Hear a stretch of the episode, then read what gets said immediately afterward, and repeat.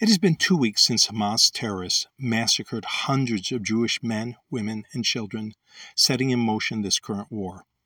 The Israeli Defense Forces have been battling Hamas in order to demolish their military ability. The United States has pledged financial assistance to Israel. Many Jewish organizations and Christian ministries have collected donations to help the Jewish state. What can we do as individuals this very minute? We can pray. We have been discussing the importance of prayer, specifically praying the Psalms. Last week, in part three of this series addressing the war in Israel, we discussed Psalm 91. The psalm includes the following promises in verses 5 and 6 Thou shalt not be afraid for the terror by night, nor for the arrow that flieth by day, nor for the pestilence that walketh in darkness, nor for the destruction that wasteth at noonday. Notice that the scriptures do not promise that the arrows will not be fired at us. We are not guaranteed freedom from all attacks. Arrows do fly and attacks do occur. The scriptures, however, promise that God is our refuge. The prophet Isaiah recorded a similar thought. Isaiah chapter 54, verses, verse 17 reads, No weapon that is formed against thee shall prosper, and every tongue that shall rise against thee in judgment thou shalt condemn. This is the heritage of the servants of Yahweh, and their righteousness is of me, saith Yahweh. Again, the scriptures do not promise that God's servants will be free from attacks. The word promises that God will be our shield. We're going to focus on the parallel structure found in Isaiah's passage. The prophet compares the weapons of the enemy with the enemy's tongue. On Tuesday, October 17, 2023, we saw how literal this comparison could be. The tongue of the enemy is one of his greatest weapons. At 6:59 a.m. on October 17th, the hospital in Gaza City experienced an explosion. Hamas announced that Israel had blown up the hospital and there were over 500 deaths. Several countries around the world rushed to condemn Israel.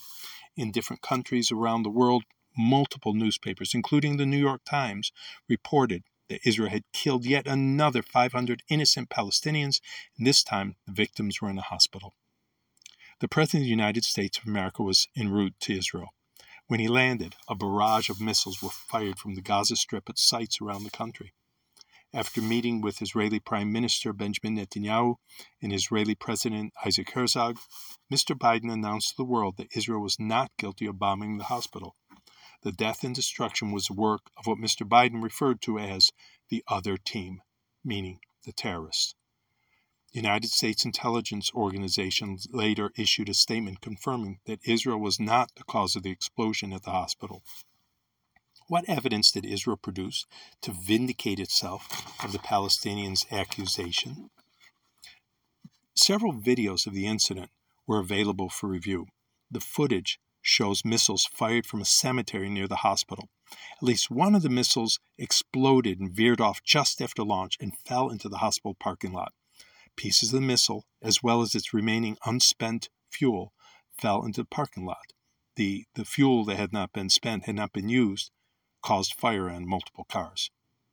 So, first bit of evidence we have videos. Also, Israeli missiles used in this war are extremely powerful and result in craters from the impact and explosion. Drone aerial footage, which were taken after the explosion confirmed there was no crater at the site of the hospital. In fact, the hospital itself was not hit by the missile launched by Islamic Jihad. The shrapnel landed in the parking lot.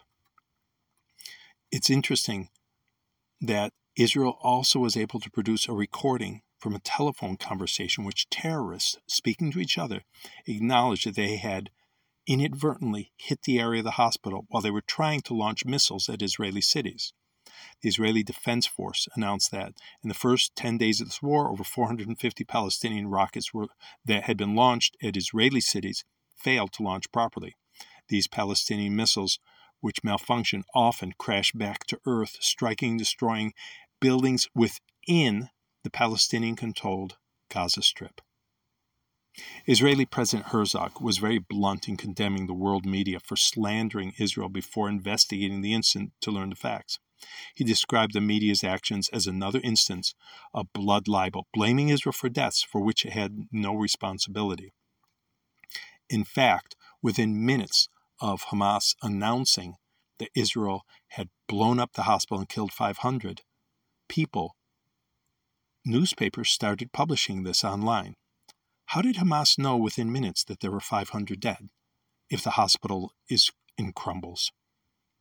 Two days after the explosion, some American media outlets still are blaming Israel for the explosion.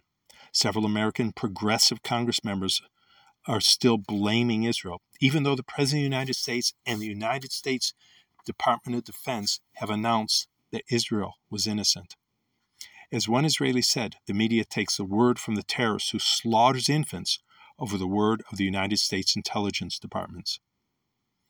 They take the word from terrorists over the word of one of Israel's America's closest ally, Israel. Is there a difference between the weapons of the enemy and the enemy's tongue? There's an old folk saying, Sticks and stones may break my bones, but words will never hurt me. The increase of incidents of bullying in America's schools and even online, which with related tragedies, including deaths, have proved that adage to be false. King Solomon dispelled the confusion thousands of years ago when he informed us in Proverbs 18:21, "Death and life are in the power of the tongue."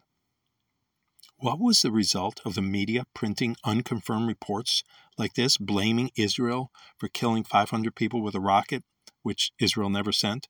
What, is, what are the consequences of lies being repeated by the irresponsible and biased anti Israeli politicians? There were riots in several countries of the world. Israeli and American embassies were attacked. Pro Palestinian demonstrators attacked the U.S. Capitol. Lives have been endangered because people repeated lies. Pray for Israel. Pray that the missiles would stop. Pray that the lies of the enemy would stop, that God would stop the tongues of, of his enemies. Lives are at stake. Pray.